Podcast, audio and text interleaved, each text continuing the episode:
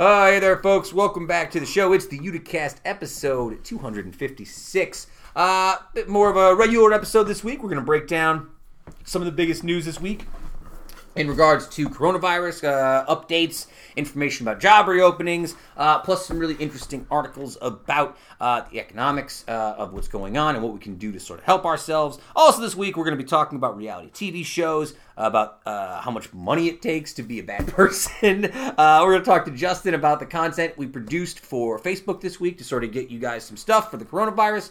All that, folks, and so much more uh, as we count down. Four episodes left to our five year anniversary. Just a reminder, folks, that we are happy, as always, to have you here. Now, more than ever. This is the Uticast, folks. We're happy to have you.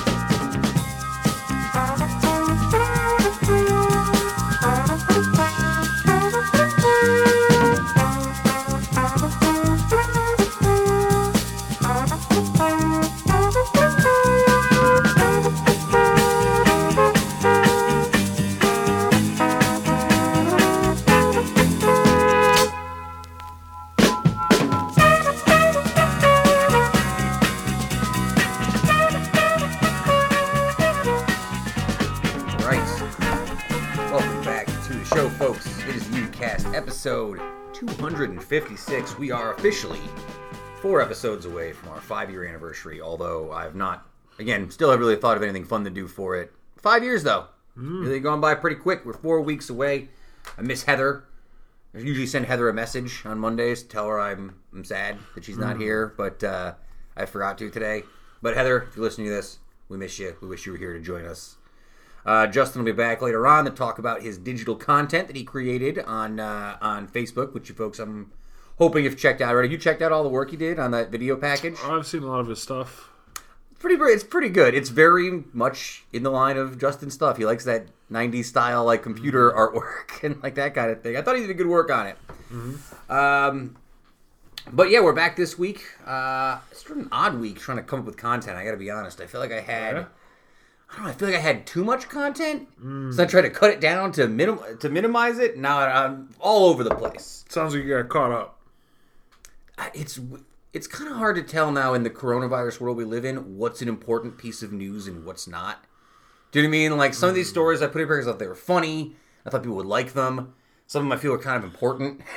So, I don't know. It's all over the place this week. Yeah, no, I mean that makes sense. That's better. I mean, we're not, you know, NBC Nightly News here or anything. No, you're right. You're right. A uh, couple things I wanted to get out of the way first, though, as is tradition here on the pod, to get out some nonsense first.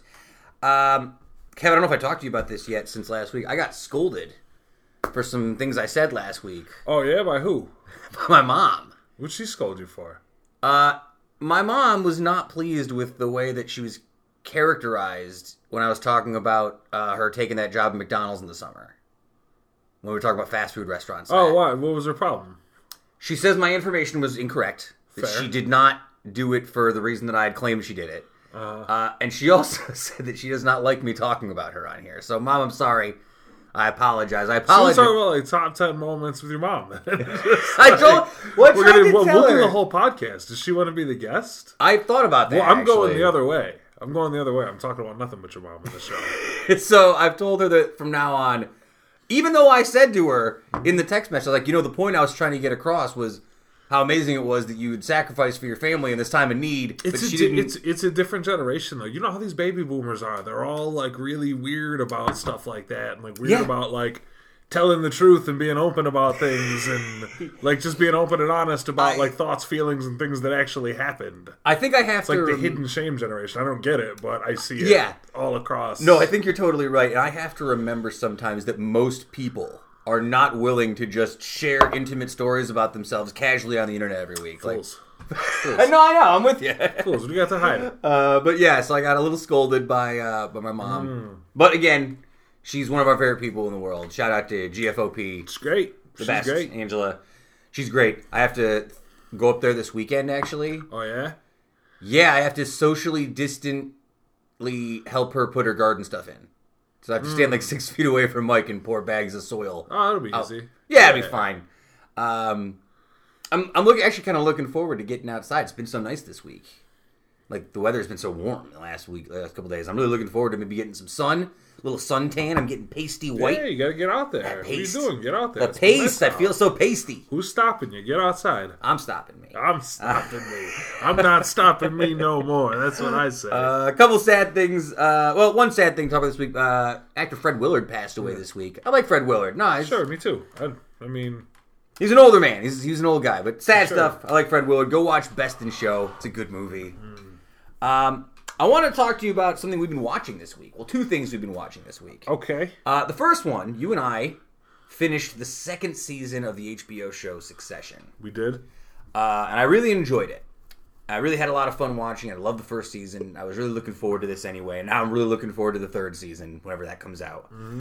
But it got me thinking about money, right? These people on this show, folks who don't know, are incredibly uh, rich and wealthy folks, like the top top percent of wealthy folks. Is it possible? I keep thinking and like putting myself in the scenario of these folks because they're all terrible people. If you have a certain amount of money, like just as much money as you want, it seems like it's is it impossible to be like a good person? Is it just too easy to get like sucked up in the the power and privilege that having like unlimited amounts of money Yeah. gives you? Yeah. Like I, I consider myself Yeah, a good 100%. dude. Yeah, I consider myself a good dude, but if you gave me like a ton of money, I feel like I'd become somewhat worse of a guy. For sure. Just by nat just by the natural for course sure. of it. For sure.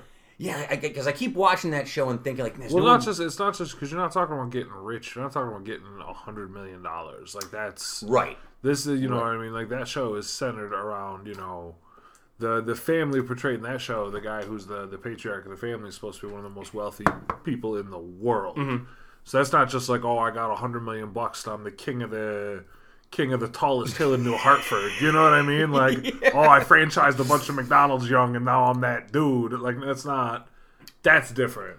It really gave me a laugh in that one of the episodes. It's not a spoiler, but there's a sequence in one of the show where the guy, one of the guys in the show says, like, if nothing else, I'll get five million dollars in this uh, in this settlement. And the rest of the cast are making fun of him. They're like, five million dollars, like the poorest rich guy in the world. I was like, oh, you guys are wildly rich because like I could make five million work for me for the rest of my life. That's fine. Mm. I'm totally fine. Mm. I guess too, it's it depends if you're born with money, right? I never really had money. I think if someone Better be careful so you don't get a text. You were well sheltered. I was well- we were very- and cared for, and you never went wanting, and you always had food in your stomach. No, it's true. Roof over your head and toys to play Those with. are always true. All With these that things are being true. said, never had money. Never had tons of money. Right, right. Right. So I do, I do think it's sort of like it's the question of like, are you used to it or do you get it? Like it's the thing that happens with athletes all the time. Maybe you mm-hmm. come from a poor background and then you have all of this money, like more money than you've ever seen, dumped on you all at once. Sure. And it changes your lifestyle. But these folks in the show are presented as having money forever. Like always having, and that's, Well, that's like a- real money. That's not pro athlete money. Pro, Yeah, pro yeah. athletes don't have real money when it comes to like the actual stratifications of wealth in our society. You know That's what I mean? true. Uh, but yeah, really enjoying the show. Um, I, again, it really does make me think that man, money just you, I couldn't be a good person. I somehow, some way, I would end up being a worse person than I am right now, whatever reason it was. So, uh, all right. Uh, the other show we were watching this week is we're watching a lot of the cooking reality show MasterChef. Bunch of Master Chef. Um, and it got me thinking a lot about reality television. Now, this is a question that I needed your help with because I did some lookup stuff, and I was eventually later on going to talk about my favorite reality TV shows and stuff like that. Mm-hmm. Is MasterChef a reality TV show, Yeah, why? or is it a game show? Because, like, I think it's not a about, game show. We went through. We at length we discussed what game shows are on this podcast. but what about Categorically, not a game show. right, right, right? Okay, but what's different between like a real world show and like, is it just the the the topic of the show? Competition show. Real world doesn't have a competition. Doesn't have a competition, real world? No, I guess they have the challenge. That's a different thing. that's a whole. Different That's a whole different. That's a thing. competition show. Okay, so it's the so the difference is, is a competition show, not a reality show No, necessarily. no, it's a reality show. It's 100 percent a reality show, but it's a competition flavor of the reality show. Both Real World and MasterChef are reality shows. They're just different kind of reality. Okay, shows. so I see here. So what we're getting Yeah. at is like all of these shows are reality shows, but not every reality show is a competition reality show. indeed, indeed. Okay, that's interesting. yeah. All right, uh, I was thinking about Master Chef though. Uh, is there any sort of like competition show like this that you feel like you'd be okay in? Because I thought I was a good cook, and then the more and more I watch MasterChef, I realize that I have no idea what I'd be able to do. Like I'd never be able to come up with some of the stuff. I don't really know enough about the shows that are out there. I guess Mm-hmm. I don't really. I know that I know there's the knife one. Um, Knife for death. that We're not and the whole qualified. for forged in fire and all that crap. Um, I've certainly had that pressed in, and I've seen like you know I know MasterChef, and I feel like there's shows that maybe I don't know about that I might be good at, Hmm. but no, probably not. Is there like a musicians reality show? Like we No, we- what would you do? I mean, The Voice. No, I know. I- That's like a singing contest, though. I mean, like a, a straight on musicians. Nothing to be done. Nobody would want it. Right. Nobody would care for There's it. no way to frame it in any real. Ex- What are you, you're gonna put it on television? Who's gonna watch it? Well, that's Nobody what- wants yeah. to watch people not sing. You know No, what I mean? Like, true. hey, I've been playing this guitar part. Hey, you played it also. Yeah, and is there any way to like? Ah, Well, it's when I was a kid, there was like name that tune, which is a music game show, but that's like Sure. that's not even like a skills challenge. Yeah. Yeah, there's really no way to quantify what makes you a better musician, one or the other. So I guess that sort of stops you.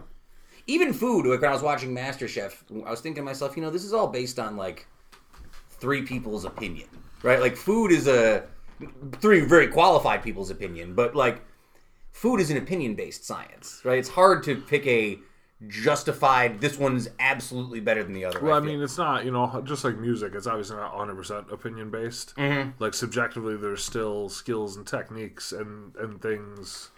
You know what I mean that exist that are like accepted metrics by which to you know measure up to on various techniques Mm-hmm. and things that you can do, whether you're a musician or a cook. So there you go. Those are uh, three of my things we've been talking about a lot this week. Um, so yeah, MasterChef Succession, and of course, uh, getting scolded by Angela. My three top things that happen. Again, who is your mother who does not want to be mentioned on the show? Your mother, Angela. Who we only say nice things about now. Yes, yes. Who I always, always only say nice things about. So I don't know if she's really listening. That you, honestly, that's true. I've never That's once said a negative thing about That's her. been a long time. It's been a long time, we'll say. Uh, all right, so let's get into uh, some other stuff here. Some more. We won't talk too much about like the opening of Phase One. Good. Uh, because Good. we, we talked about it on the on the digital. Yeah, ad thing. nauseum. Yeah. Every all time. Um, but again, we are entered phase one of the reopening. I did see today that Sylvan Beach is not reopening for Memorial Day. Not that I'm Mm-hmm. totally surprised by it. Uh, Kev, you'd said to me that with your line of work and stuff, like you don't expect to to do any shows again the rest of the summer. You're sort of thinking, Hundred percent not. Unless we vaguely maybe some stuff later, late late in the summer, some Mm-hmm. event based stuff, and maybe some weddings because those are private events. But like, yeah, no, probably not.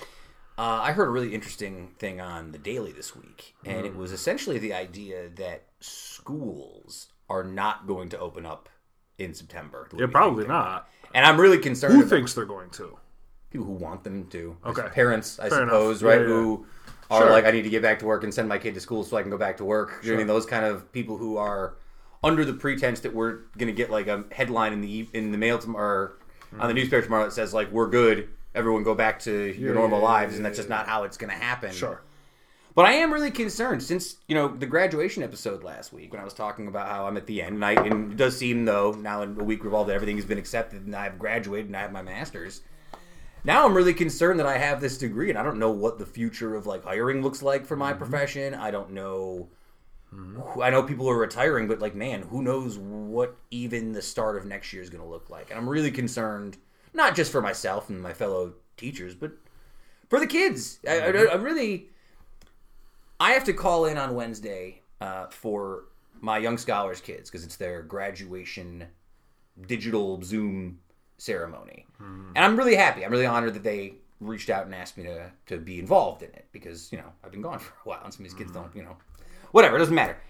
But like even this, it feels like a booby prize. Like I feel bad that these kids aren't going to get to walk across the stage, right? And for a lot of these kids, like this is a huge deal to graduate high school, mm-hmm. especially coming from the family lives they've come from, and Sure. Yeah. and it just really it's a downer. That's like a really the thing that's been sort of weighing on me a lot with these, especially with my, a lot of my kids, obviously because I'm biased. But yeah, I'm really, I'm really, I think a lot of parents assume that though that in September we're sending our kids back to school, and mm. I'm. And the more and more we get through the this time, and the closer we get to summer, and I'm getting a feeling that's not the case at all. if we we we may very well send the kids in September, but if we send the kids in September, I feel like they're not going back after Christmas break. Hmm. At the like the latest. Yeah. I don't know. I just I, I think you're gonna see like a first half of the year is gonna end up being a lot like what we're doing now. It's First half, be first half's gonna end up either that or the first half ends up being the whole year.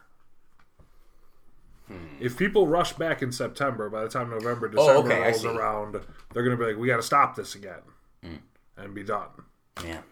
Yeah, I mean, uh, it's it's such a. It feels like everywhere I look right now, especially these last few weeks, has been mixed messaging everywhere. It's like we're reopening stuff all over the place. Sports are back. Bundesliga is back. All these you know things are back, and everything I'm reading is like this is all a mistake. we are in a lot of trouble. Uh, if you want a good uh, piece of long form writing, like we did last week, I was talking about an article from last week that I was really enjoying.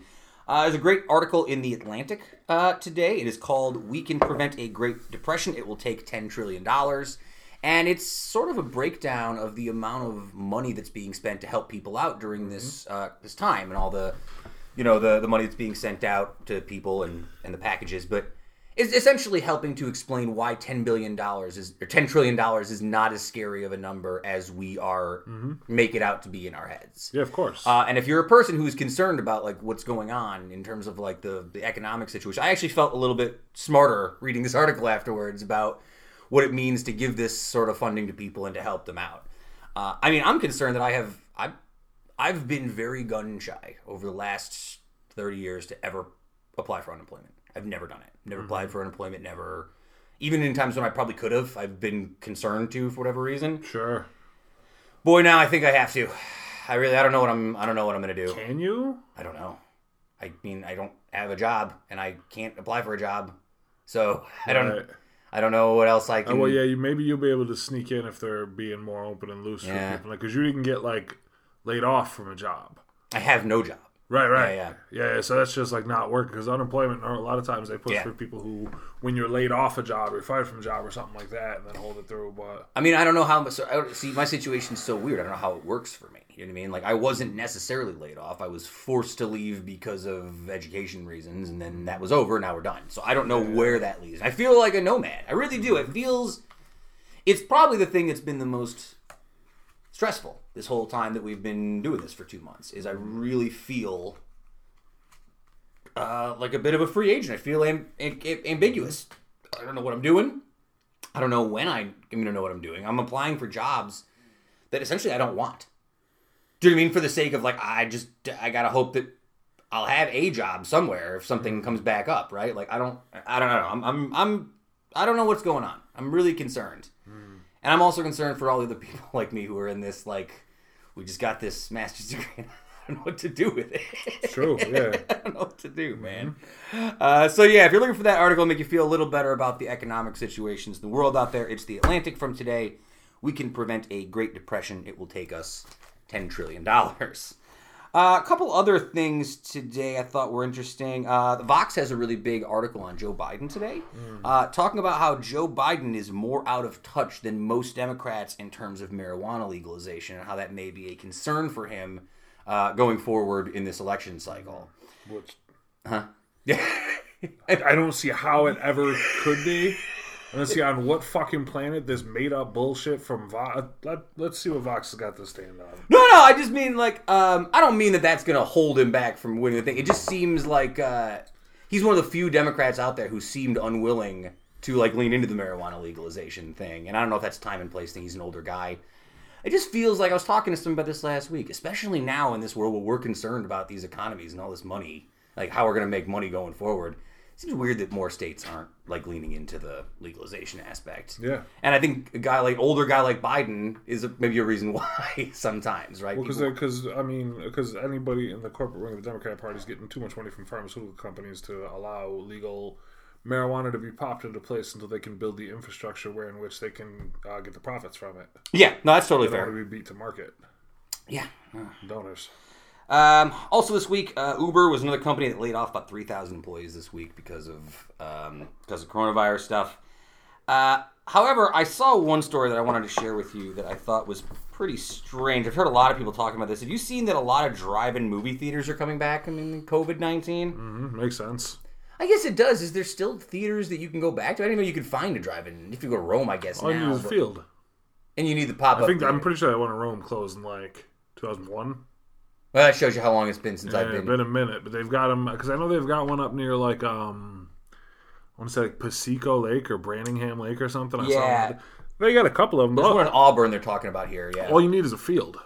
Well, Justin's been sort of pitching around that idea. I don't know what falls into like the allowances to make that happen. You know what I'm saying? But um, I'd like to see it. I think I liked drive. I like the idea of a drive-in movie theater. Yeah. I think it depends on what kind of car you have. Big time. You're not trying- Cars aren't what they cars don't have big bench seats like they used to. No, and uh, I feel like my car is not really meant for sitting Oh, in. nobody's car No, is. Nobody's no. car is. You're sitting there. You can't like if you're watching the movie, right? You bring somebody like you're out with, you know, your like your girlfriend, your significant other, whatever. You can't even like reach over and lean on them because you're in your little like racing bucket seat that everybody's car has got. Uh, I have a uh, a quick something I saw on Facebook. I wanted to talk about. Uh, this is from GFOP. Uh, Erica Zalatan, who, by the way, if you haven't uh, pre-ordered her album or got her album, which just came out earlier this week, I know it's got kind of caught up with all the stuff that's happening. Go check it out and support Erica's album. It's really cool.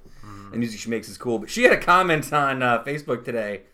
Uh, that just said, "Remember how juicytopics.com was?" Question mark because she was talking about how it's no longer a thing. Uh, Topix was a website that I used to go to just to get angry. I would just go there and read it and get my blood boiled. Uh, and I have, it's been a long time since I thought about Topix. But is there any place you go today, like any website you go to today or anything you visit just to get your blood boiling? No, it's no, not. I, I avoid it. That's why I don't go on Facebook because that's what I get Yeah. when I go on Facebook. No, I avoid it because it's become too unavoidable. It used to be like funny and innocent and ironic and like look how mad everybody is, but like now those people have kind of pushed over into the mainstream and like it's not so like funny and ironic and lol look at the idiots in the zoo anymore. Mm-hmm. Yeah. I can't really find that much levity in it the same way that perhaps I might have once been able to. There were certain things on on Reddit that I would go to all the time, like your Sure. public freakouts, your premature celebration websites, like they, so so you get sort of funny videos, and even that now I get angry like at the reactions of people. Like I watched one, it was like on under like public freakouts. Well, that's specifically like uh that's their whole thing. Yeah. And I was just like, man, this just makes me angry about the world we live in. Uh, it is true, though. I think there was a time when I would be more willing to go to a site like Topix and just specifically search out like stuff. When shit wasn't a walking horror show twenty four seven. No, I, well, yeah. I no. really though. Like, No, I know mean, what you mean. Do we really need to like seek out the ugliest parts of humanity on the internet anymore? You don't really need to go looking We for. we never needed to. People are fascinated. People are morbidly curious about the worst things. I don't mean needed to like that. I mean needed to like in order to see that. Do you have to go looking for it anymore? No, oh, oh I see what you mean. No, I guess you're right. It's much more openly just out there. We elected it. Yeah, I know. I know. I know we did. Uh, speaking of people who are elected who I care not for, uh, we'll close off this first section this with this week with uh, a person I'm done with. Uh, I'm done with this guy, and this week it is U.S. Senator Ben Sasse. Ben Sasse this week. Uh, he had an attempt at humor uh, during a speech at Nebraska's high school's online commencement. Uh, which included jokes about students' fitness and psychologists and blaming China for the coronavirus outbreak. Mind you, this is during an online high school commencement. Uh, some of the things he said during his speech 95% of all gainfully employed psychologists, uh, and I'm serious, there are dozens of them that are gainfully employed. Their job is really just to help people forget high school. If you're heading to college, do not, do not major in psychology. That part's not a joke. What the fuck are you talking about, Ben Sasse? Like, I, what a dickhead thing to do.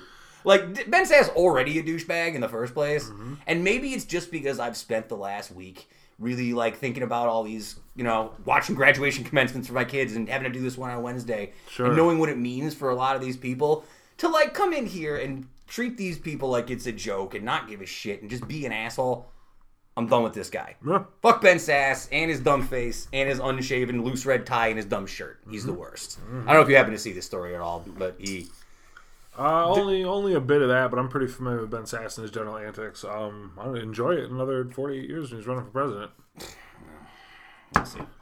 Uh, all right, that's really all I have for the first segment. I have um, yeah, I guess that's all we'll do for right now. Uh, Justin's going to come on in a minute. We're going to talk a little bit about the video content that we did for Facebook and a bunch of other stuff that I have lined up for him, and then we'll be back to the show in just a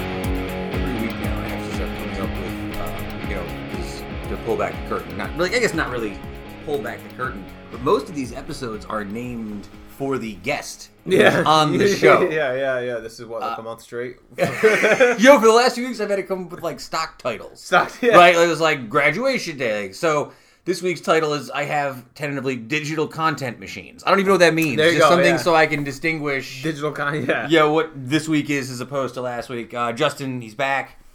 Uh, I want to talk to you about haircuts for a second. I didn't Yes. have this initially on the list. Yes. Uh, but you've come in here with the shorn mustache look. Yes. And your hair's getting pretty long. It I is. got to ask you what your plan is. Um, What's your so, plan I going mean, forward? This, I don't really. You don't care about your hair Yeah, anyway. You no, don't- I, I never don't. cared. Um, but Cody next door, Dakota, she opened up her own salon in South Utica by Hmm. Maria's, Mm-hmm. and she opened it up three weeks before this all happened. So she is the last person to give me a haircut, and it was prior, like that was last Yeah. summer when at her old place that I got it, anyways. Um, so I think the ideal out of uh, solidarity would be to go to that place Sure. when she's open to let my neighbor cut my hair because she's been trying to Yeah, yeah, launch yeah. her business and got caught in the pandemic type of deal. So like if I can go there, which is close to my house, and give my neighbor some money to cut my hair yeah. out of solidarity, I'll do that. But yeah, if it wasn't for her, I would just let it grow. That's fair. I keep going in this. You have to donate your hair to your barber friends now. Everybody is now they've given their hair to make money for their barber friends. So like, Um, but Paulie, go there, give him all your hair. He deserves it. You know. So I have gone through a bit of an odd situation. My hair is long for me. My Starting hair to is get not. John Cena coming back. I look a little bit like John Cena, like late era John Cena. I'm trying to think of like I don't even know what it is, and the problem is that because of the way my hair. This is terrible content for podcast. Uh, because of the way my hair, you gotta see it. Gotta see it. Yeah, you gotta see it. Uh, it's so long on the one side that this right left side of my head is usually like, you know, this is just the side where my part goes the other direction. Yeah. And now I'm getting like strands. little Mine's strands. doing that 'cause my part. Yeah. our parts are the same size. Yeah. Yeah. mine's starting to do that where I'm getting like a weird waft in just one corner that's starting to flip over on its So own now. I have a an electric trimmer. It's got the little you know uh, attachment, so it's all a particular length. Yep. So theoretically, I could just do my whole head that one length. Yeah. But I but it's not a good call. I've had I've made this mistake before in the past because my hair it just doesn't work. It doesn't. So what I've done over the last two weeks, essentially, every now and then I'll get in there and I'll try and clean it up a little bit just to keep some of it. But now I just have weird chunks where I have Well, more you hair. do. You remember the old bowl hair. cut? Remember with the idea? A bowl cut is called a bowl cut because you put the bowl on someone's head. You I just keep- cut around it. I, I can do that for you. I'll bowl cut you right now. Keep trying to do shit that I see barbers do because I think, oh well, they do it. Well, you got to think right? reverse. So you're here's me. watching in a mirror. Yeah. So yeah. I know. I, I figured that out too. So. So the key for me is like I'll get like I'll go get a comb, right? And be like, oh, I'll just Yeah. do the comb thing, and, And- then I'll shave across the back of the comb, and then I look at how much hair comes off. I was like, oof, jeez, Mm-hmm. I'm a little gun shy here. To, There's good video content of people trying to give themselves haircuts. oh, I'm sure it's I would. just disaster. I swear, it's just like someone takes a chunk off and their faces are And like, I "What did I just do to myself?" Today was the first day that I did do this thing where I sat in the bathroom for at least two minutes and looked in the mirror and tried to like pull my hair back Yeah. to see how long I'm talking here. I'm like, oh no, I still got I mean, I long. think, I don't think my hair is gonna grow that long. I really don't. I, well, I think you're also close to not needing to worry about it. I think you're probably a week or two away. Like, I mean, I think Oh, to the point where it- it no longer looks- phase. Well, where you can just get a haircut. I think you'll be able to be physically allowed to get. a oh, haircut okay. I thought I thought like you 10 meant. days. I thought you meant sooner than later. My hair is going to get to the point where it's no longer in Oh, between just into- short and long. Yeah, like it's just yeah. long enough now. Now I have now you long might hair. like it. Yeah. No, no, I think don't that think you'll I'm be a- physically able to choose to get a haircut within two weeks, probably. Two weeks? I feel like that's a little- Phase two, right? Is that phase two? When we talk about this? Yeah. I think so. So if, if everything goes according to plan, you should be getting a haircut by June first. I would think. Well, I hope so. It'd be nice. Uh, speaking of which, you uh, we talked a bit about the phase one, and phase two reopenings on your uh, digital content that you produced. This Yeah, the internet show. The internet show, which I realized as Kevin and I were doing the content, we never found out the, The name, yeah, for it. I didn't have like, a name for it Well, on Friday when I was originally intending to release it Saturday. So So how? Uh, first off, I really enjoyed the content. I thought you did a nice work on all the graphics package. What kind of response have you gotten from, from oh, folks? nothing, On? nothing at all. Really? no, nobody cares. Really? Yeah, um, yeah, that you know they don't care. Um, no, I don't. I don't know. Uh, it's it's four four interviews and then your guys' stuff and a couple of like dumb video things. So it's like seven videos altogether. So when you look at the scheme of it, your guys' video did really well. Rain Man's did really well, but that's like social engagement. Rain Man shared, putting Utica stuff up for us on the Made in Utica Yeah. page will always hit. Yeah, You know what I mean? Um, getting United Way, you know, everybody. It's the podcast thing. It's shareability. I think so when the people are on who are on it share it, it'll get more engagement. Just going to an audience and expecting our audience to watch seven videos in a row, I knew was a little ridiculous. Yeah. However, if I made a thirty-minute episode like I originally intended, nobody would watch it. I it. still don't think that Facebook is. I know that Facebook is the most accessible. it's a nightmare Social- posting a yeah. series. I was here yeah, telling yeah. you about it. It's not easy to Yeah. put uh, multiple videos on Well- Facebook at one time, like YouTube. I never understood that. I was Well, like, why is this so complicated? For all the complaints we had about YouTube last week when you were on here, Yeah. you look at the Facebook platform, and I know the series thing is pretty new. Yeah. It does seem like they're playing Oh, catch up a little bit in is. terms of their. the bulk editing of multiple videos to Facebook, and I could see why they wouldn't want you to do it easy. Because Yeah, some oh, of these sure. companies could probably just load, God only knows what type of content, and just flood the, Yeah. you know. But I mean, this. I, I feel like the answer to this question is no. Do we need a new social media platform that's not Facebook? Like, is it? is- Yeah. do we need like a clean I mean, social media? It's to funny, start over? It's funny because what I'm doing with the Made in Utica site now is I've been converting it over the last week or two. Well, almost a month. I'm kind Yeah. of going slow on it, but that's the idea: is to turn that into not a social network. But almost a space Hmm. that you could check in, but almost make it business related. So the long term plan for Made in Utica is if we don't have Handshake City, is to create a platform where vendors will be able to submit their own products, sell it through Made in mm-hmm. Utica a la Amazon. We've been talking about that- this for yeah. a while, actually. Well, within that thing is that businesses will be able to create their own accounts, social Yeah. accounts, or whatever. They can post their own status updates, things like that. So I think that if I can get that going in an effective manner, I think you could at least find a business sense of like Yeah. products and what businesses are up to that kind of dilutes out of that social media thing. And then eventually I would open it up to like people who are contributors and or commenters to start being able to create accounts and stuff like that too. But yeah, I think Yeah. you got to create like your own internal social network if that makes It sense like an intranet going old school again it would be like that inter not inter but intra in house you know what i mean It feels so weird to say that the answer to all these issues with social media platforms is a new social media platform. it doesn't feel like the right well, answer. this is actually a true story Um, i got a metal sliver stuck in my finger Yeah, you always do. yeah well it's been in there for weeks i thought i got it out and now it's resurfacing and it hurts but I thought you got it last time you were here. You yeah, get it it's yesterday? been no, it's still like I still God. got yeah, it's been weeks of this going on. But I went on Reddit like life hacks to get like metal silvers out, and the Mm-hmm. Yeah, first sure. answer was don't get one. That's like social Okay, media, right? It's like what yeah. social media do you use? Well, just don't use it, right? Just don't.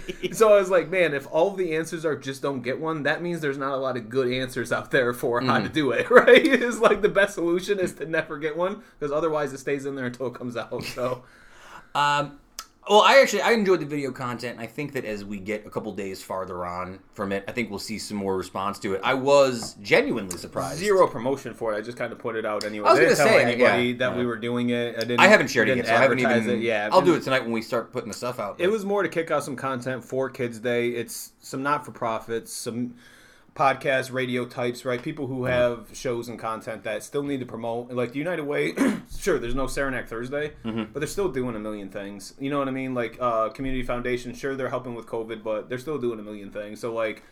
The buck doesn't start and stop on COVID nineteen in, in Utica. Mm-hmm. You know what I mean? Like this, not for profits. Like the wine has to do one in the world. Like the life is going on for them Yeah. after this, right? Do they know what it's going to look like or how long it's going to take? No, But you need to be in like some of these places are going to have to open their doors again, and they need a little bit of support, especially people like the zoo and things like that who are.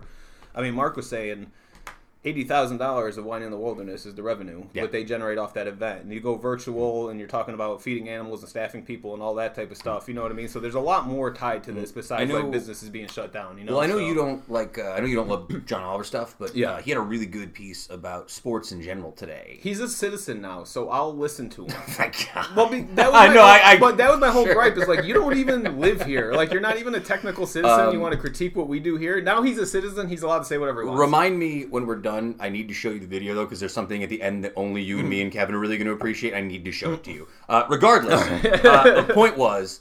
Uh, he did a really good thing talking about bringing back sports. He's a big soccer fan, and over the weekend, the Bundesliga came Yep. back in Germany. Thank God. Thank God.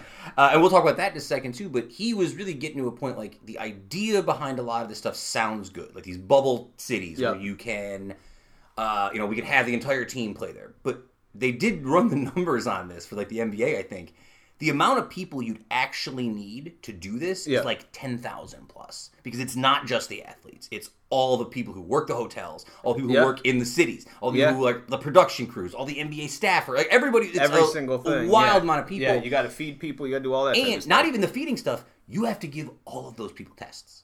every single. All those people yeah. to be tested Yep. multiple times. So even though there are leagues like in Germany where they're coming back, right? Even I've Are they a read, little loosey goosey in Germany versus no. What, what I've no what I've read actually is that Germany did a great job. Really? like on this whole thing. Everybody's looking at Yeah. Bundesliga right now for reopening. That's like the Well, hot thing the is thing, that everybody was looking at them to see what happens. since this weekend, at least two teams have had COVID related incidents. Two of the te- two players on one team have come Right. down with it, and then another From coach soccer and being around soccer since the, players. since they were tested this weekend. So, So it has is that a question field, about did they have it beforehand and only got tested now? Who knows?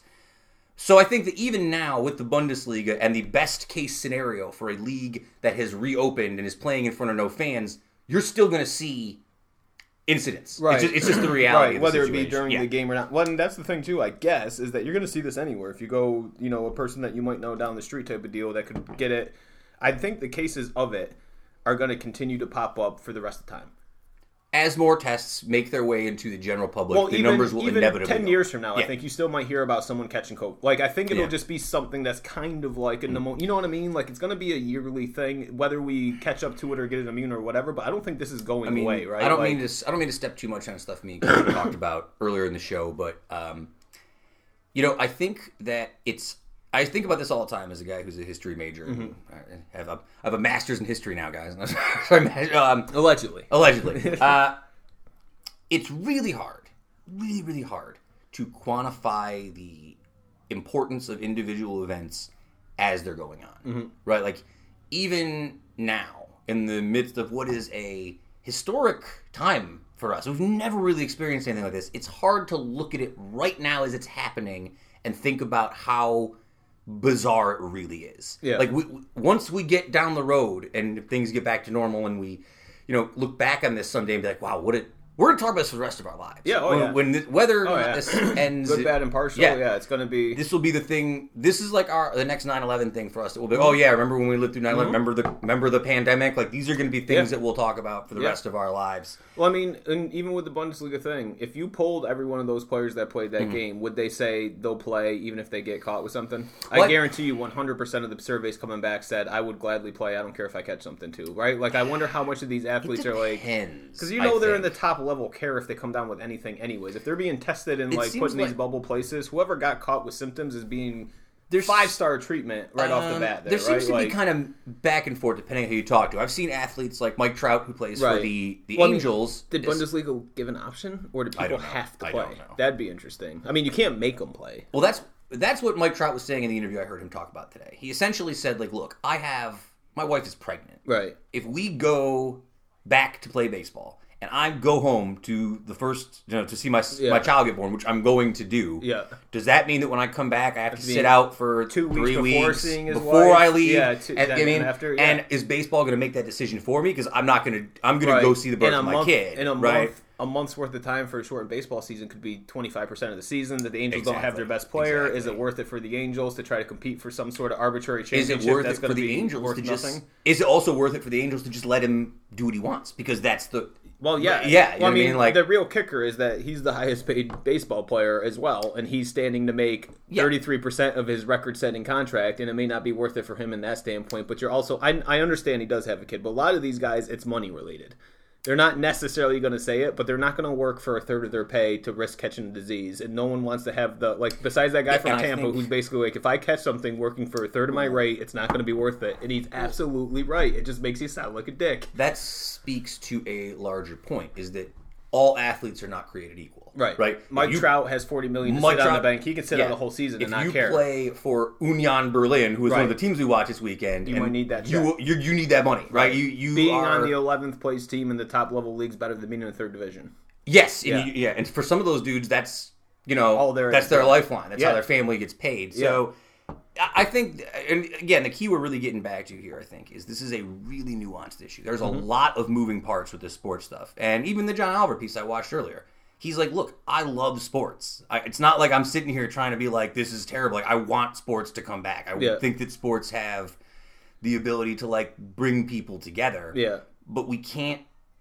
We can't just rush into this because we all want to see basketball again. Like we, Yeah. it's got to be done the right way. See, I think I have more confidence in Germany pulling off, England pulling off a soccer game than I am America wheeling out like basketball or football.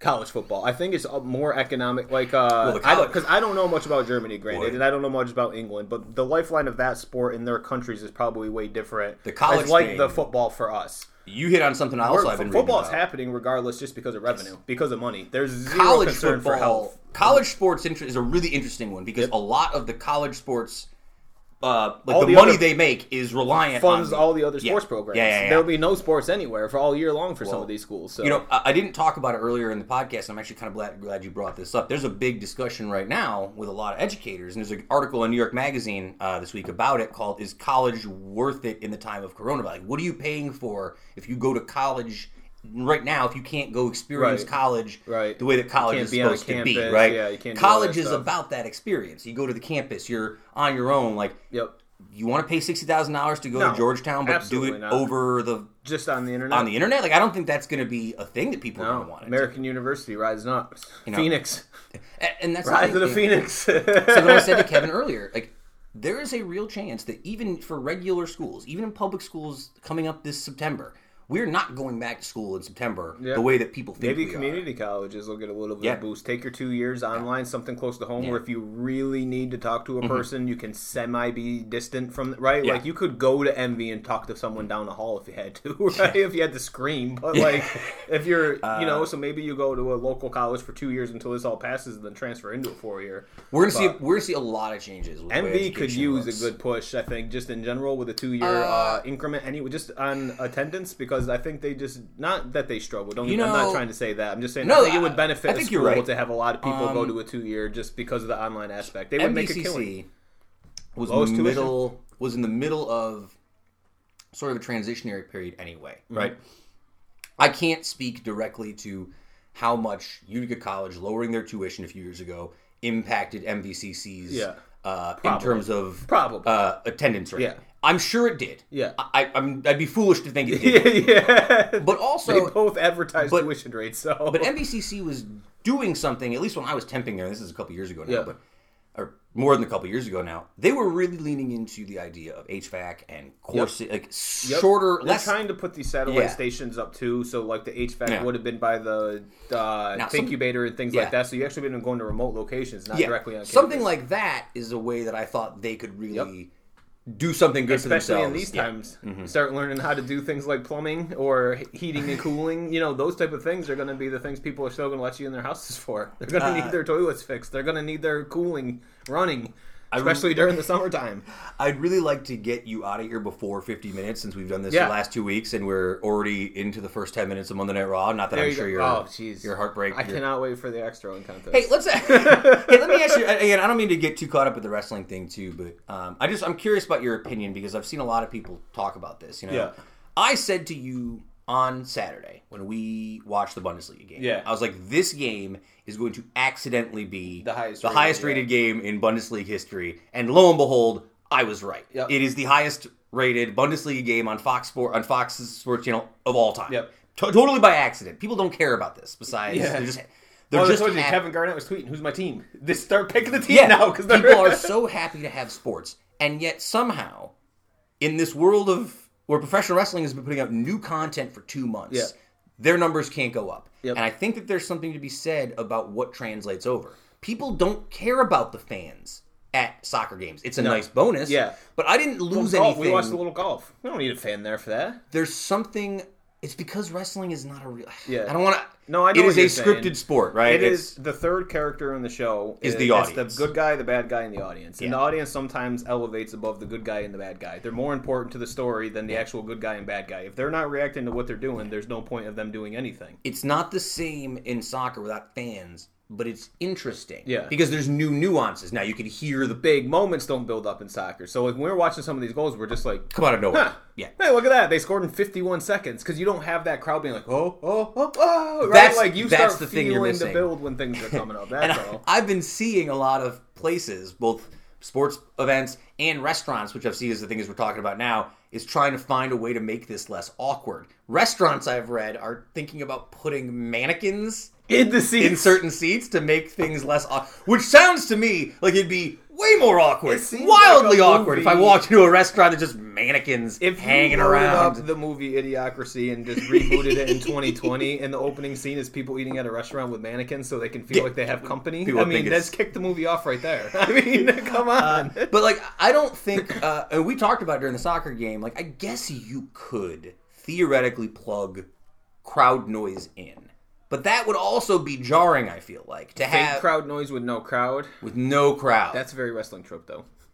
well, right. Like if you back in the day in WCW, the Goldberg crowd would be screaming. and There's like ten people in the crowd. You're like, how yeah, many so people are yelling it- Goldberg? Pipe Yeah. it all in. But yeah, Um, I think from a content translation too is that this was a company who was struggling with viewership and good content before the pandemic. Yeah. And all the pandemic did was heighten how unprepared they are to produce quality Mm-hmm. content, even when there is an audience. Like their numbers are down.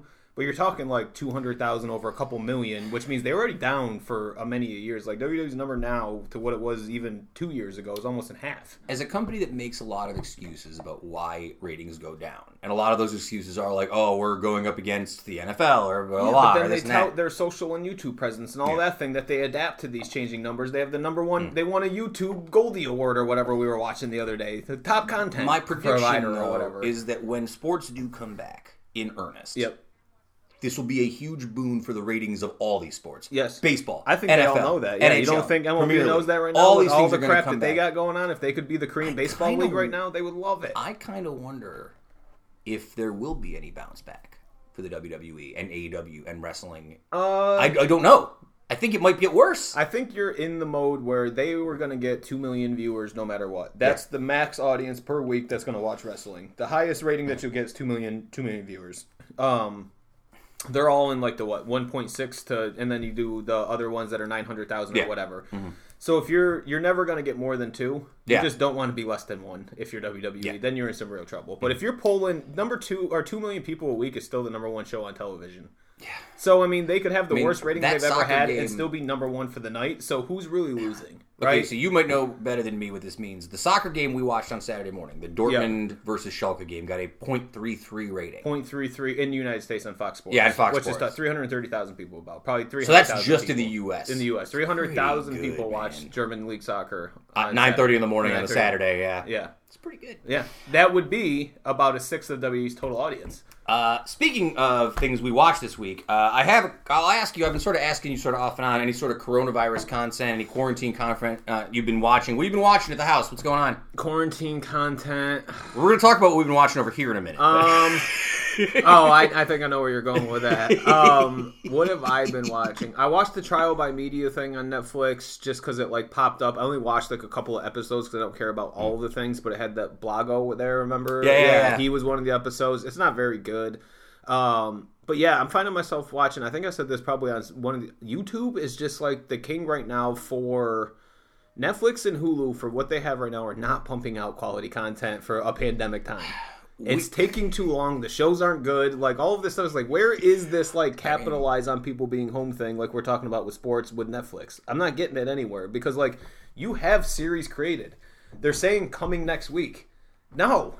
Make them come now. What are we waiting for? Well, We're I in a mean- goddamn pandemic and everyone's home. You're gonna make me wait two weeks for a new season of a show that you already the- have produced? Look at The Last Dance. I mean, The Last Dance was not supposed to come out. And now this Michael Jordan documentary is suddenly the most important piece of content in the last two months in terms Yep. of people watching it and the ratings for ESPN. It's been huge. Yeah. This was already produced. Yeah. This was not supposed They to be out by now. it, yeah. And they were just like, fuck it, let's put it out. Yeah. Right? Like, and it worked. Do you think they start advertising a House of Cards season on Netflix without the show being done? No. No, I, I know what you mean. Right, right. Like, so I'm getting con- so YouTube is uh content create right. Like, at least there's people out there creating content. If YouTube and or Netflix and like Hulu and all of them aren't going to do it on a timely manner or whatever, so I don't mind watching new shows that have gone to Hulu, like we kind of do. You know what I mean? Like Yeah, the, yeah, the yeah. Knife or Death, Knife uh, for Death. things that are on TV that have been put seasons wise on the Yeah. Hulu. I would like to still get some new. Just when I load it up, I want to see like five new movies or Yeah. a new TV show release, and I They're- don't get that they're from these things. It's in- terrible. in their movie concept. So we've been watching at the house uh, when you've been coming. We've been watching MasterChef. Yes, great show. season three. Great show. Not as good as Knife or Death. I would like to see a Master Chef Knife or Death crossover. You want to see crossovers with all these? Yeah, shows. well, of I- course. I want Knife or Death Uh, the more shows if there's a con- if there's an ability to do that. Um, so I came up with a list of my top five reality TV shows because we've been watching Okay. MasterChef. Uh, and as I wrote the list, and I was talking about it with Kevin later on too, I forgot one of the shows, so I'm going to mention Okay. one here. Uh, but I was thinking about the reality show thing first. If you were trying to go on a reality show, you seem more like a survivor guy. Like you'd be- have to go on a show where it's like you have to. I, I couldn't do these cooking shows. You I'm not good know I'm a beefcake on Temptation Island. Please. that would be my number one.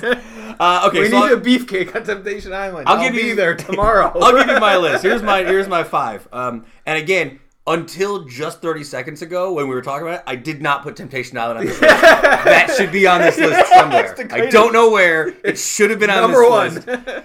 And that's actually what happened with almost every sort of weird reality competition show that we've watched. Uh, you come into the house for something, like we're wrestling or whatever. Temptation Island shows up on. Yeah. We start watching it, and then all of a sudden we're in. This It's happened. thing, yeah. This happened to Knife or Death. Yep. This happened to Forged in Fire. Yep. This is happening now with Master MasterChef. Chef, yep. Um, There's your answer to quarantine content, though. Just watch episodic, Episodic, competition- yeah, competition shows. shows. Yeah.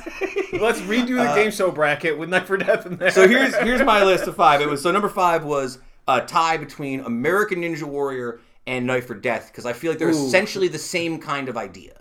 This is a American Ninja Warrior over. no- eh, eh, You're, I don't have it over. I have I've it tied. never seen you watch American Ninja Warrior. Not lately. That that show was hot when it was hot. That was a hot show when it was on, man. People were impressed. The Warped Wall. Come on, no one Yeah. could do that. Uh, number four. Fine. Number four, I put American Idol because I feel like that was early on. That was like Kevin said, the voice is better than American Idol, which I'm sure you will American also. Got Talent. If that's a you're reality you're you're an AGT guy. That's true. BGT is the best show ever. Britain's Got Britain's Talent. Got yeah, yeah. You More- love way more talent. Yeah, you like a yeah. You're a fan of a performance based. Yes. Uh, AGT, BGT would be my number one, but not to spoil too far ahead. number But yeah, three- there's a million American Idol types though. that You can probably make good arguments. number three, I had Iron Chef. I love Iron Chef. Yeah, I can't beat that.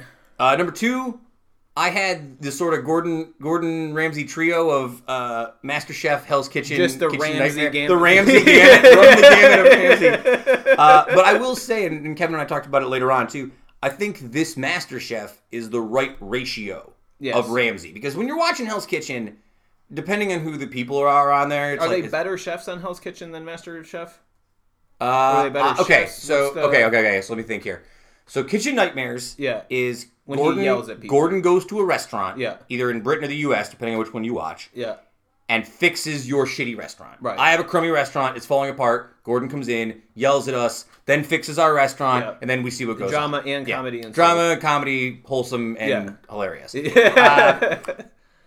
Hell's Kitchen, I want to say, is they are professional chefs. they're cooking in or a, they're they're not kitchen live. or right? cooking in a kitchen they're on teams and the winner gets to be like the head chef at somebody's a restaurant. Uh Master Chef is amateurs. These are home cooks, which essentially like someone like us could be on Master Chef. yeah. Although after watching it, I'm like, nope, I No. thought I was a good Oh cook. my god, they hand some of those things out. I'm just I'm doing the Frank thing. Uh, pasta? Can I put this in sauce? okay, so I always assume that my technique on some sort of show like this would be I know how to make 20 things. Mm-hmm. Whatever you give me as the ingredient, will be a variation. I will try and put force my way into one of these 20 things that I can make. Yep. That does not seem like it would work on this show. No, because you'll be desserts wouldn't work. no desserts. Yeah. Um. The just the Yeah. sea- seafood to like like for me, I wouldn't be able to cook a steak. I'd be out as soon as they put a T-bone down. You know it's coming. Now you could cook a steak. I could, but like I wouldn't. I would be so far behind. yeah. You know, yeah, I'd be uh, just like going right for yeah, elimination. the baking I think is where I I'd would be the guy it. though that wins the challenge. Like, you really don't eat red meat. You have the best dish today, right? It's like, haha, I Like, win the mystery box. spectacular. yeah, spectacular. we have this spectacular, glorious corn. They always do that too. It's like everything that's on that show is Generously amazing. donated by Walmart. Walmart, You yeah. can buy this whole meal for just seven dollars. which I, which I do appreciate.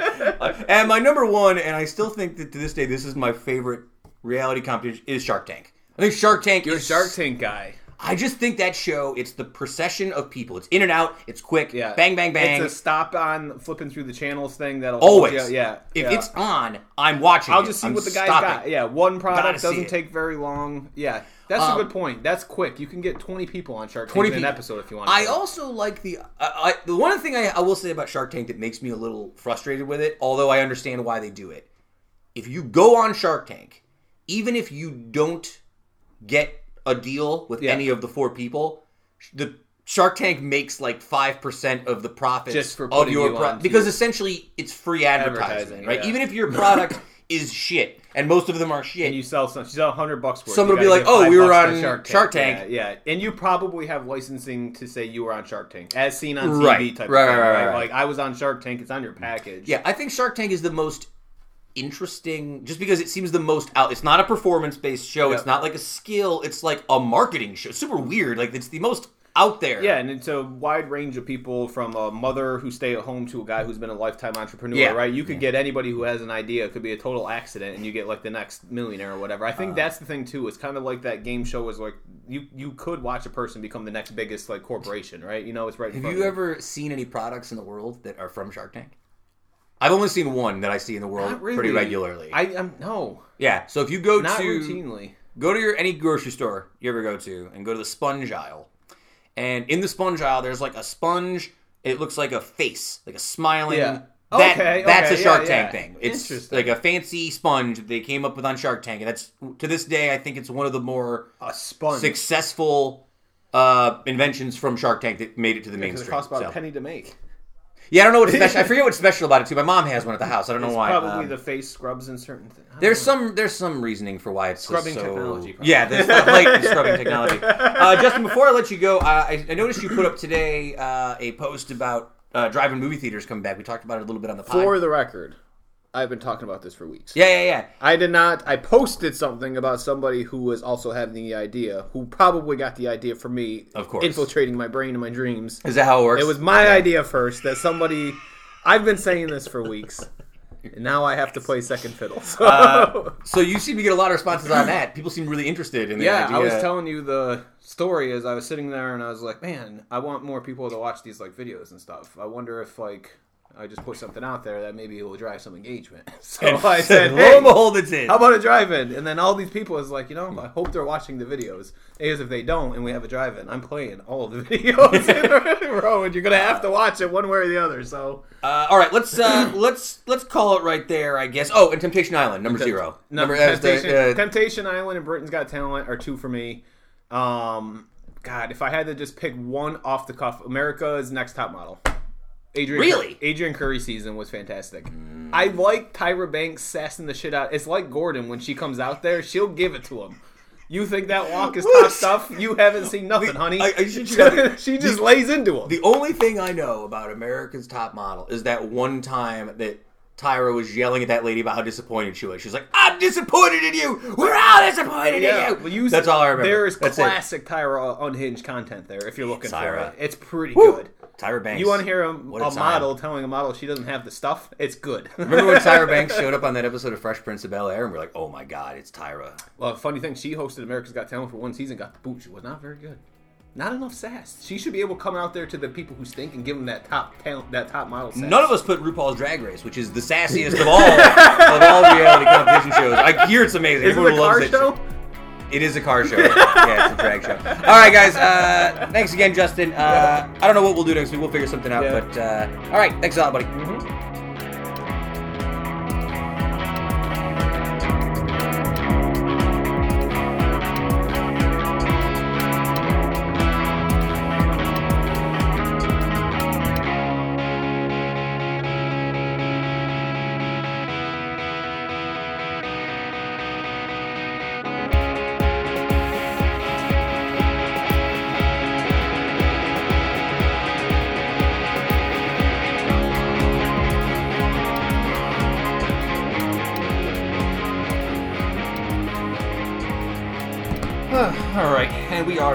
To the show, uh, and it has been almost two full months since I have sat down and produced history lessons. Not done them, haven't looked at them, haven't done them, haven't done anything for them.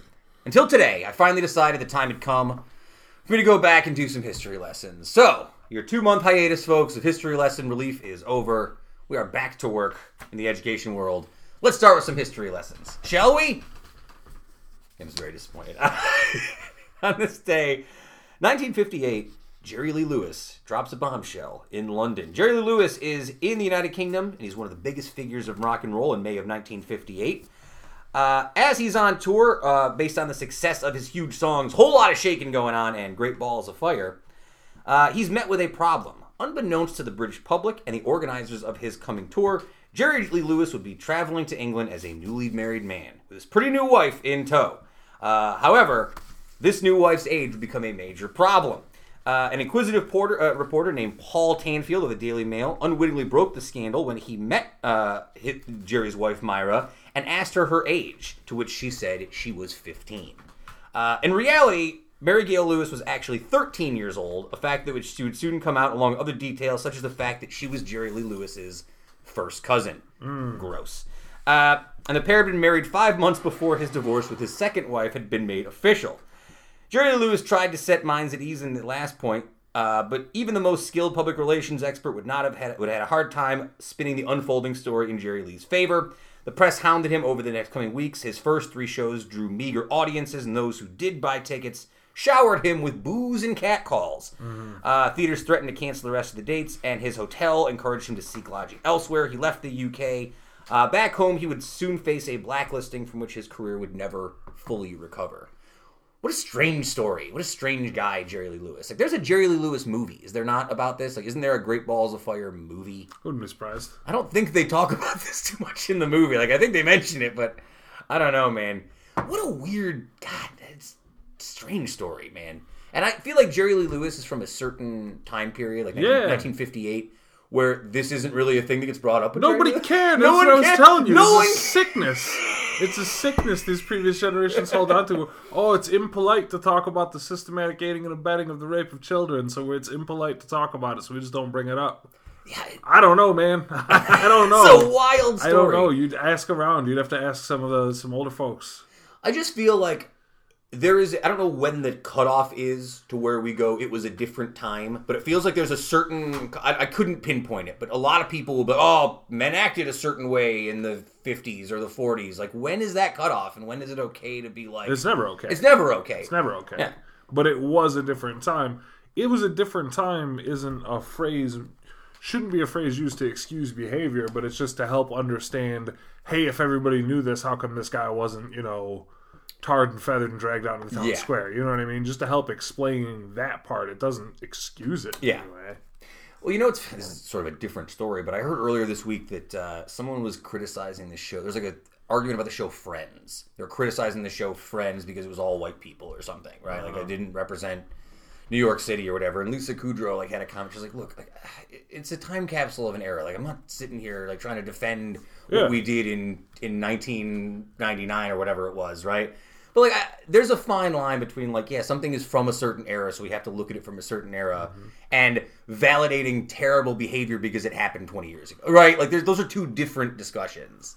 Uh, and I don't know. I just think it's it's something we don't. I feel like this isn't the thing that people talk about with Jerry Lee Lewis. I feel like I say people don't talk about Jerry Lee Lewis. no, no, not anymore. You know I what. I mean? yeah. If they do, they're either like some. I just yeah, let it go. Let him go. Let him go in the annals of history. Great balls of fire. On this day, 1980, uh, Mount St. Helens erupts, uh, killing 57 people and devastating some 210 square miles of wilderness in southwestern Washington.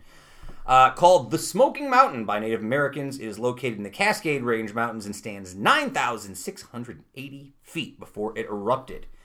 Uh, it started showing issues in March on March 20th of 1980, but didn't erupt until uh, until May 18th of 1980, which I, Pretty quick.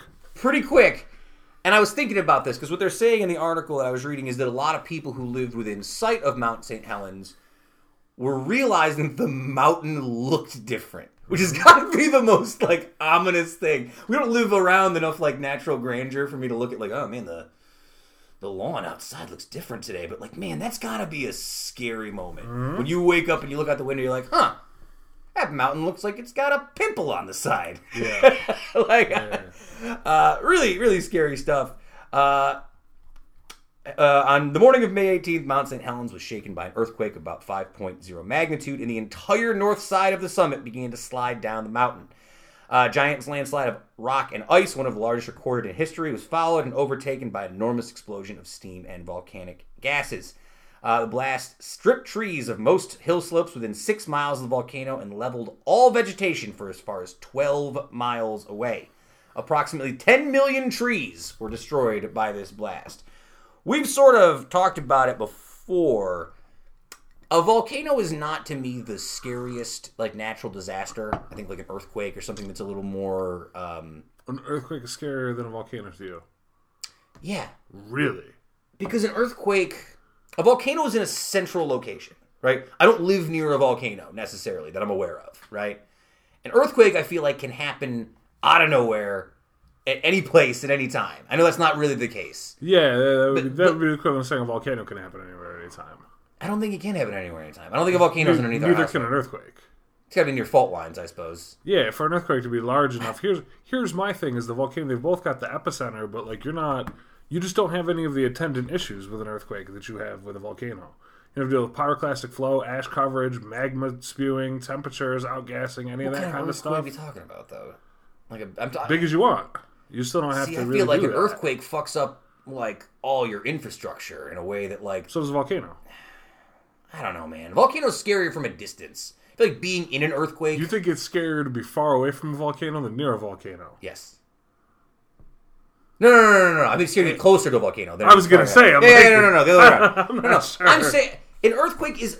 If we were sitting here in the living room and our house started shaking and things fell off the wall and the ground bra- broke open, I'd be very upset. If you told me an earthquake was happening, a volcano was happening in Syracuse, I'd be like, wow, that's crazy. Do you know what I'm saying? Like, I, Th- th- those are two entirely different things, though. If I told you an earthquake was happening in Syracuse, I'd be upset. I, that, I that know. just seems like your thing. I don't like know, if it's not happening like right here, you're like if an earthquake happened right here, you'd be upset. Yeah, if the Parkway ski hill blew its top, I'd be pretty upset about that as well. I don't know. Something about a volcano seems I don't know. Theatrical in a way that like an earthquake is not. Like it seems very awe inspiring. Oh, that volcano, the flames coming out, the smoke. Earthquake's like a fucking disaster. Just nightmare. Just everything you own is destroyed. I don't know. I can't believe these folks have given you a master's degree out here. I've got a petition. The what board. about uh can we agree that the tsunami's scarier than both of them? Uh, yeah. Yeah, because I Yeah. feel like Well, that's that's a coastal that, issue. That starts to coming. That starts coming about talking about different levels of volcanic eruption. I suppose. sure. You know what I mean? Right, if we're Um, talking about the super volcano, that's a, that's something different. Not even if you're just talking like a large volcano. You know what I Hmm. mean? Like if you're there like during a large eruption, you're Mm-hmm. anywhere like pretty close to it. That's still probably scarier than a tsunami in some ways. Uh, just a quick follow up on that Mount St. Helens thing for folks who are curious. Uh, once the eruption subsided, it only took one day, and the next day it essentially ceased. Uh, the volcanic core was completely blasted away and replaced by a horseshoe shaped crater. The mountain lost nearly 1,700 feet from the mountain, just gone. Um, Congress made St. Helens a protected research area in uh, in 1982, and it became active again in 2004, which is kind of creepy. On March 8th, a 36,000 foot plume of steam and ash was expelled from the mountain, uh, accompanied with a minor earthquake. Uh, a new dome has steadily grown near the top of the peak, and small earthquakes are frequent. However, scientists do not expect a repeat of the 1980 catastrophe anytime soon. I mean, sure, but Sure. who's, who's to Say say? Who's to say? You don't know. Um, on this one, on this day, 1997, the avian flu kills a young boy in Hong Kong. In uh, in Hong Kong, by the time the outbreak was controlled, six people were dead and 1.6 million domestic fowl were destroyed. Uh, the 2005 European debut, uh, debut of the avian bird flu actually was more da- uh, deadly than the common seasonal flu that kills about 3,600 Americans annually, though. Uh, sparking concerns that the virus went to mutate from between humans. Uh, science estimate that as many as 150 million people could have died in a few months. This was in 2005. I don't feel like I remember much of the discussion about the avian bird flu in that time. I remember hearing about it.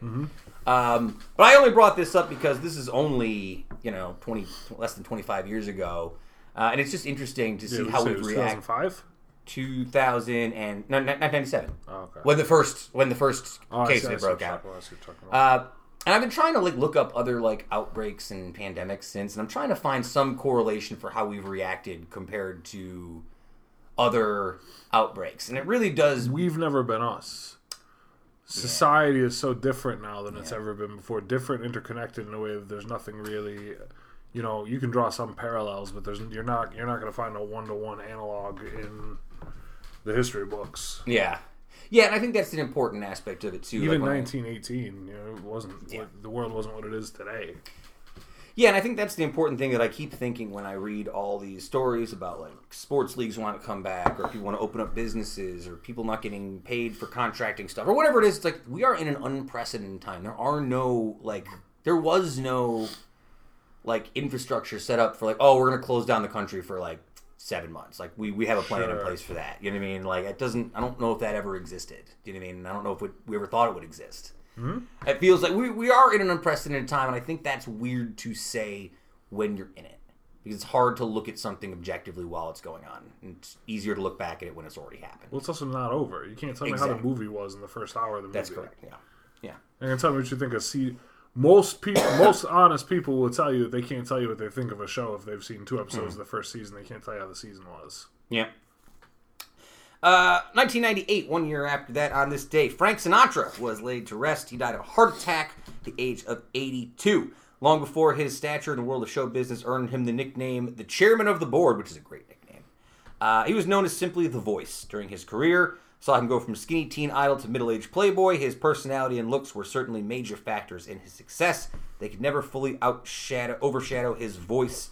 Uh, I have to admit, I, I have a weird connection, and weird feelings about Frank Sinatra over the years. I mm-hmm. grew up in around a lot of Italians who forced me to listen to Sinatra.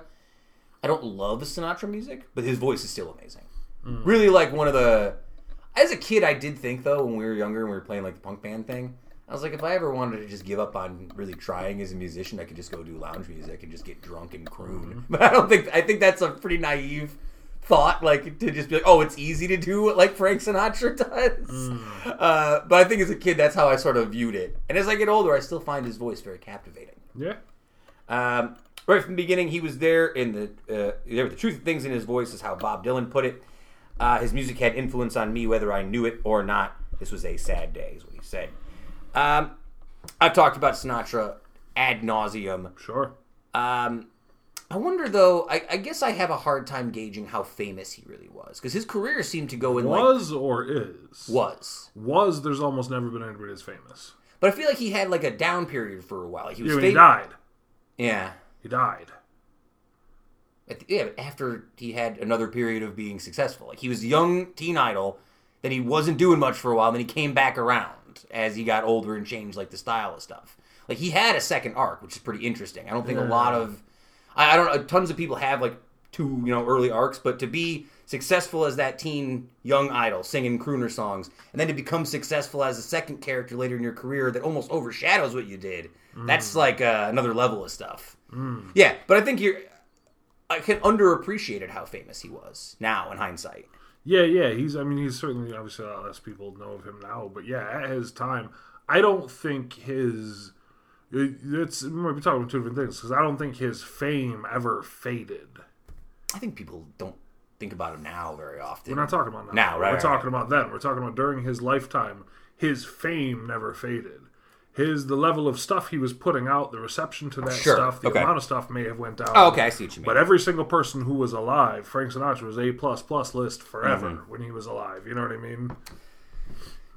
Yeah, I think I I've I think because I had such a weird relationship with it growing up, like singing Frank Sinatra songs with uh, Frank Canistra, like listening to my parents. I kind of wanted to get away from it for a long time. I worked in a lot of Italian restaurants. I think you get sort of any of that Italian music gets really unfairly maligned if you have ever stuck working in like an Italian restaurant because you are forced to listen to like Dean Martin and Sinatra and all that shit constantly, constantly, Sure. constantly, constantly, and it weighs on you after a while. But like even with all of that, I still don't hate it. I don't go back and be like, ah, this is garbage. you know what I mean? Yeah. Uh, all right, so that's all the. I guess that's all the history lessons I have today. The last one I was going to do was the Egypt Air Flight 804 disappears from 2016, but that's kind of a downer. We've done a lot of downer stuff today. Uh, do you want to do a few lightning round questions before Always. we? Literally right. always. Um, we were talking about the reality game show competition earlier. I just I did come up with a list of my personal five favorite reality competition shows. Hmm. Are you ready to hear them? Always. Number five is a tie. I hate to say it. It's a tie between American Ninja Warrior and Knife or Death, which are essentially the same kind of show. Some sort of hmm. obstacle course that people have to They do have that in common. sort of like facilitate through some physical challenge. Uh, number four is American Idol. I don't watch a lot of American Idol now, but I did really like love the first couple seasons when that was a thing on TV. I was caught up in the. I think it's the purest example of like a reality singing competition. to I this have to day, disagree, but I'm, you prefer The Voice? The, when you when it's time for a pure singing competition, yeah, just based on the conceit that the judges have no visual representation and it's the purest, just your a voice really is good point. you get judged Yeah. on. Just the voice. They don't know what you look like before they turn those chairs. Yeah, no, that's fair. Allegedly, I mean, you know, whatever. But yeah, I mean, more from like a when I think about the television, like there wasn't much to it. It was like here's a person who's gonna sing. Here are these it was, judges. it was first. It was first. It was Yeah, yeah, first yeah, yeah. is what that what that is. Yeah, uh, all the people on that show are a lot less likable than everybody on the voice as well. oh, oh, you mean like the Simon Cowells? Every and, single yeah, one yeah, yeah, yeah, yeah. yeah. I liked uh, I liked Paula. She's like pleasantly hammered the whole time. Mm-hmm. Uh, number three was Iron Chef. I don't know if that counts. It's sort of on the fringe. Uh, number two, I had any of the Gordon Ramsay shows. I was struggling to go between Hell's Kitchen or Kitchen Nightmares or this Master Chef. I am kind of liking Master Chef because it's not all Gordon Ramsay all the time. Master Chef is the best of the three, It's the it's the best format, I think. for sure. And number one, uh, Shark Tank. Hmm. I love Shark Tank. I, I, I, I don't know if that is technically a reality competition show. Sure. I find that one really captivating. Mm-hmm. I do think they're a little harsh sometimes on these people who come in, but also some of these people have terrible. Well, kind of, that, that's the world, though. You know what I mean? They're not there to hold their hand. Like, No, right. stuff's garbage. They're going to tell you. That's the show I feel like I'd be the most stressed out to go on. Yeah. Come up with an idea for Shark Tank and try and pitch it to like Mr. Fantastic and, uh, and Mark Cuban. Like, no, thank you. It sounds Yeah. horrifying. Uh, all right, lightning round questions. These are some of the questions that we uh, found this week. What's something you bring with you, Kevin, everywhere that you go? I mean, the obvious que- answers I would say are like wallet, keys. Yeah, wallet Yeah. keys phone is everybody's I mean. I've been wearing this bracelet for damn near like I can't remember the last time I've taken it off, but that's I don't. At this point in time, I'm not doing it like It's um, wear, too. It's not really carry. right. Not really much else. I don't carry a lot of stuff with me. Like I, I used to. I mean, I've always got some cash. I've always probably got some chapstick. You know what I mean? I've always I used to carry like a lighter. pocket knife, maybe like a lighter, like a tool. You know what though? Now that I when I was working in the high school, I, I couldn't just carry a pocket knife and a lighter on me all the time. I had to stop carrying it with me because I used to always have my pocket knife Mm. and a lighter with me, and now that I try not to have either with me, Sure. especially if I have to go into the work because it's just it's a not that they're gonna get in trouble necessarily, yeah. but like still, it's not. I don't know. I've used it in school by accident, like to open up something. I was like, ah, that's a mistake. I shouldn't be opening up pocket knives in school. I wonder because they, uh, they wouldn't say shit to you if you had like a multi tool. I guess like a Swiss Army knife or like a Leatherman. You mean a multi-tool, yeah. Yeah. No, I guess sure. I don't know. It just seems like a, it felt like a bad idea. Huh? Mo- mostly, I'm thinking about it from the idea like, God forbid, I took it out of my pocket and I left it somewhere and one of the kids stole it or something. That's more my concern. Not Sure. like it's dangerous for me to have Sure. this knife because I'm going to stab myself in the head with it or something. But uh, yeah, that's about. I don't really tend. I don't like to have a lot of stuff on me. I hate having like too much stuff in my pockets. It gives me heartburn. Actually. Uh, all right. This one is a take that I saw on the internet that I felt very angry about. All right, floppy, greasy pizza is trash. Square pizza is amazing because you end up eating twice as much with smaller pieces and feeling like you haven't eaten as much. I can't believe this is an opinion that no one else has. So this guy's arguing that square cut pizza is better than a triangle slice pizza. Uh, yeah, because first of all, nobody ever said that triangle had to be floppy or greasy. I think well he's just Hold got it. yeah this guy's got hate in his heart for. I actually don't mind. I, I like a square pizza. I think it, Sure. it gets a little bit harshly maligned, but I mean, any given day, I'd always rather take a triangle slice. Because triangle's better. It's better. You get more Yeah. surface area. Yeah, you don't get stuck with like weird different sizes, bad pieces of crust, pieces with no crust. it's the ugly little- consistency. Yeah, Because you you see what happens when people bring that tomato pie over. You're like, okay, everyone's eating all the corner pieces. Now we're stuck with like the middle pieces, or the other way around, depending Yeah, on yeah. what your audience is. no, that person's a fool. Yeah, I, It's a bad take. Like whatever sort of then it feels like you ate more, but you didn't, or you didn't. You did like okay. I'm sorry if you have to fool yourself with some like twee little child trick, but Yeah. like, uh, the rest of the adults are just gonna eat the pizza they want and exercise the control they want to control. I do. will say, I think a party to cut pizza with squares is a little unfairly maligned. I'm not angry if I get a square cut pizza. I, I guess I've just never heard anybody be that upset about it. yeah, right. To like, right. but it's unfair they're getting a bad rap. Like pizza's pizza at the end of the day. Somewhere along the vi- here's the next question for you folks. Somewhere along the line, visors got a bad rap. I think they're pretty useful. It's a hat without a top on it. It's good for your head and circulation. Am I wrong? I mean, I Bro, if you want to wear a visor, wear a visor. I couldn't do it anymore. No, because you'd look like a goof. I mean, now in the quarantine times when everyone's hair is wildly long, I think maybe you could get away with it. Just do some real crazy stuff. People are more willing to do wild stuff with their hair and stuff now. Well, you can do whatever you want. Like that's the trick about wearing stuff is as long as you project the confidence, was- you can literally wear whatever you want. I feel like visors had a minute Yeah. in like the mid 2000s for like a s- Early, earlier. nowhere near the mid. Yeah, yeah. When I was playing lacrosse, I definitely had two visors. yeah, so that was like 2001. Yeah, it's about right. Yeah, Yeah, a visor. Yeah, late 90s, early 2000s. What would you do if I gave you a visor now? How'd you, how could you wear it? I don't even know. Continue to not wear it because my head's too big for any hats that anybody gives me. Don't give me hats. I don't think there's any This is way. like a winter hat. You give I'm me just. winter hat. I'll I'm take trying to that. think if there's any any way that I could wear a visor if you gave it to me today that I wouldn't feel like an idiot. You can't wear it backwards; it doesn't do you any benefit. That's ridiculous. Yeah. and if you wear it, maybe if you're golfing, I really, I don't, I can't think of a scenario where I would want to have an untopped hat, Yeah. like a hat with no where my hair sticks. Don't out. see the reason for it. Yeah, I don't know. I, I can't. I can't. I can't support it. I, I never liked visors. I can't get into it. Um. All right, and I guess uh, I guess that's about okay. I guess we got one question about uh, Michael Jordan. If I was a woman, I'd probably be into visors. I guess you got longer hair, like a ponytail. something like that, instead of trying to have. hat. Yeah, but those it, like that doesn't really work. Like I those guess you're don't right. look. That's not really where you're trying to be. Nah.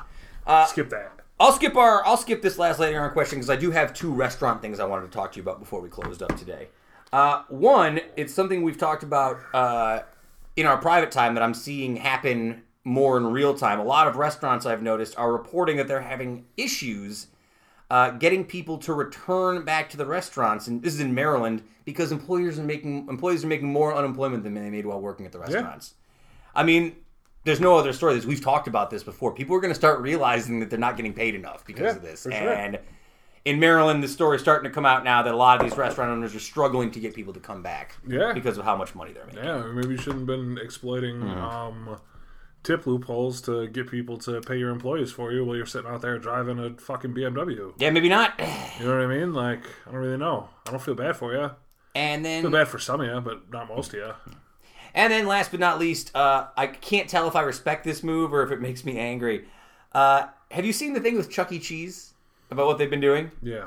Chuck E. Cheese changed their name on Grubhub to, I'm sorry, Pasquale's Pizza and Wings because no one was ordering anything from Chuck E. Cheese during this period. Kev, does them changing their name to Pasquale's Pizza and Wing make you more or less likely to order? It's from not Chuck- even real. I'm not even. That's not even a real thing. Well, they're trying to say now that this has always been in the works. That Pasquale's Pizza and Wings is their attempt to make a more adult style Cool. menu. I think that seems Cool. It's probably still garbage. You do you understand the layers of fucking systemic institutional failure that have to take place for me to be ordering pizzas from Chuck E. Cheese? Not that's only is every local place closed, not only am I paying in change, but also Domino's is closed, Pizza Hut is closed, Uh. Yeah, all the Little. Caesars is closed. None of the gas stations are making pizza. When's the last time you had a Chuck E. Cheese pizza? Never. Never. No. I took my nephew to Chuck E. Cheese, uh, not that long ago, like Yeah. in the last couple of years, and you know, I, I knew it was going to be bad. I'm not, I'm not naive. I didn't walk in there being like, ah, they better give me some good pizza. I knew it was going to be shit. Sure. It was somehow more shit than I had expected, which I, and I had a very low ceiling. I believe that. Also, the games were shitty in there. Well, Chuck E. Cheese is supposed to have games. No. This is no good. This is terrible. Uh, all right. Thanks again to Justin, who I think is coming back. I don't know. I talked to him about coming back earlier, but I haven't You may him. have heard him earlier. Maybe know, you maybe. won't. Nobody knows. Uh, Kev, thanks a lot. Appreciate you. Uh, shout out again to Heather. Shout out to my mom. Sorry for talking about you on the show. We talk about you every week. Every gonna. We're gonna get to the bottom of all of it. Uh, you hear for- me? All of it. Four episodes away from five year anniversary, folks. So if you have any idea for what you'd like us to do for five years, please, please let me know. Uh, sayonara, humanoids, keep it tight. Uh, Woodstock lives.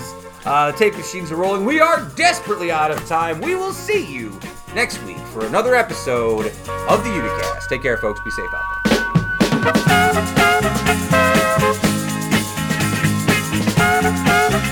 there.